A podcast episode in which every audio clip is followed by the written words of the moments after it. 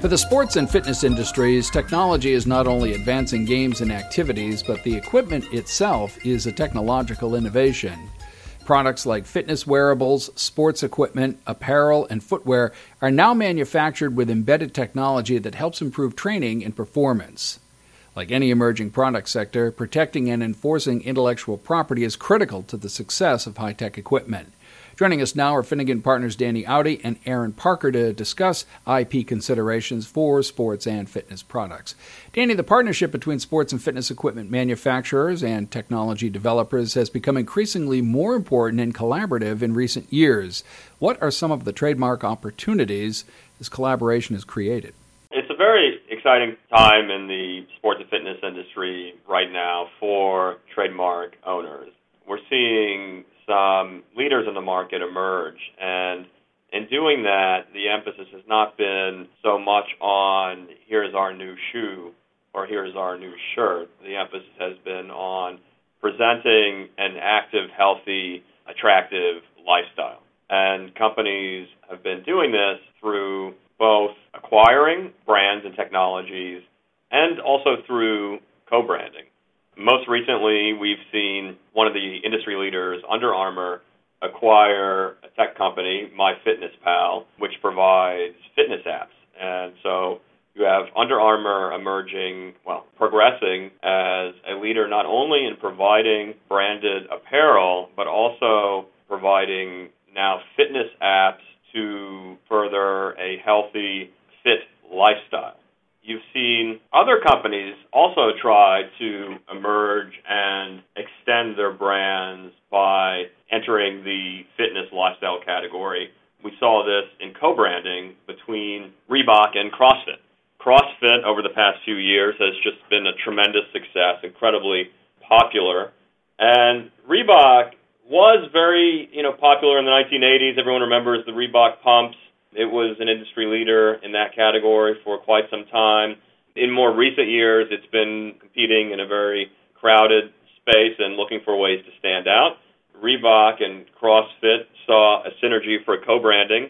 2010, they entered into a co-branding agreement, and as a result of that, they have both, I believe, benefited from a trademark branding perspective. They've increased brand recognition for Reebok, you know, when you see these CrossFit events on ESPN, most of the athletes are wearing Reebok. And CrossFit products are sold in Reebok locations. The two are sharing branding expenses and benefiting from this collaboration. We've also seen it in co branding between companies like Apple and Nike.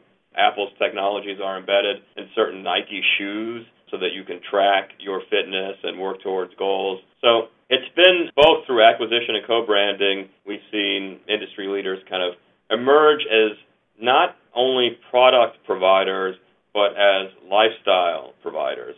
Aaron, perhaps we could turn to you here. Many sports equipment companies are simply acquiring technology startups who are developing sports related devices or are entering into collaborations with well known technology companies to develop sports related devices. What are some patent related issues that these businesses should consider when making such an acquisition? Many of the issues with respect to an acquisition and a collaboration are similar, but there are some differences as well. And so when you're looking at an acquisition and you're considering IP issues and patent issues, the first issue is the companies need to determine what is their objective for acquiring the startup, for example. Is the acquisition the focus to obtain know-how or patents? Uh, is it to obtain a customer base? And and how important is the IP to the transaction? The first step is to determine what, what your goals in acquiring the company um, are. Is there anything relating to the IP that would prevent you from making the deal? After developing or determining what the objective is, the companies really need to focus on essentially the strength of the IP. But also in discussing that is is the the IP that's being acquired does the acquiring company want to do acquire the IP for defensive purposes or is it for offensive purposes? Do they want to take that IP, those patents, and and potentially be able to corner the market and keep others out? So, in terms of looking at the, the strength of patents in the IP that they're acquiring, companies need to essentially analyze the validity and the enforceability of those patents to make sure that the patents actually have value Also, if there's technology that's being acquired uh, through the acquisition, and the acquiring company is hoping to, in turn, begin marketing and selling that technology, they want to make sure that they have a freedom to operate or freedom to sell those products and that technology, essentially to make sure that in doing so, in acquiring these rights and trying to then sell these rights, uh, this technology or, or products, that they wouldn't be infringing on, on the patent rights of third parties. They also would want to make sure that there's a clear title to the IP, so make sure that the company they're acquiring the IP from actually is the true owner.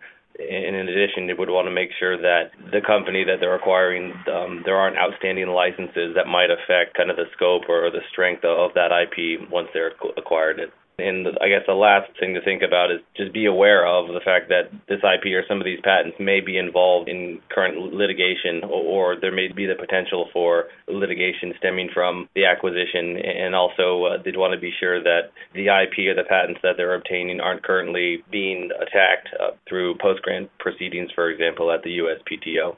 Danny, sports and fitness companies are not only protecting brand names, but also the visual appearance of their products through trade dress. Can you shed some light on this trend? The appearance of a product is becoming that much more important in today's sports and fitness world when a lot of options are wearable technology. And a wearable technology, people want something that looks cool, that's aesthetically pleasing, it's going to be on your wrist or somewhere else all day long. And so the physical appearance of the product is becoming, in some cases, even more important than the traditional trademark that appears on it.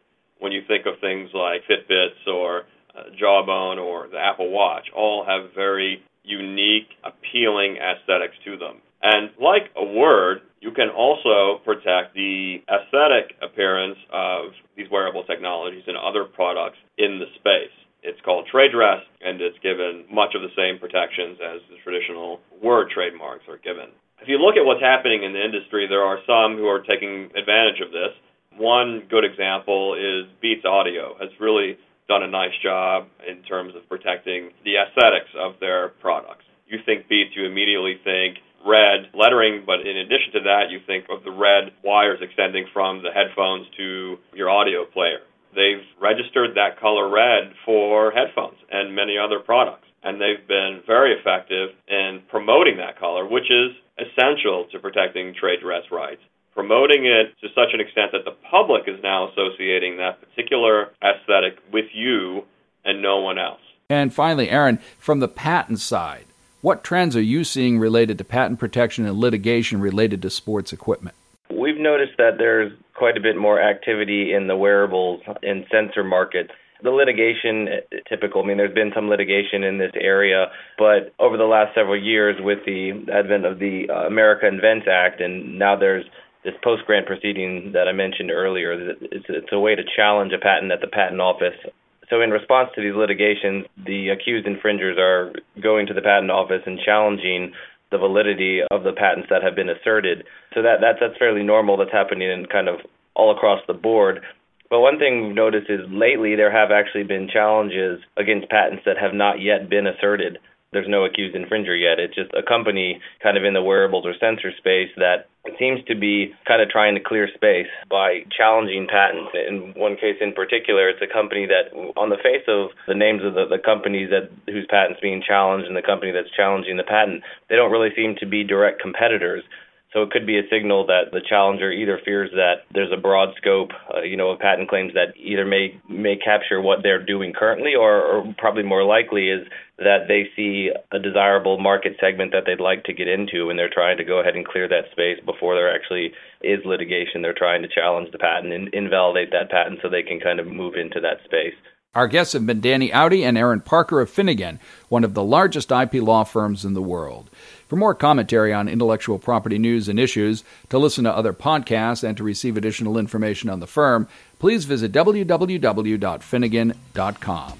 Thank you for listening to this podcast from Finnegan.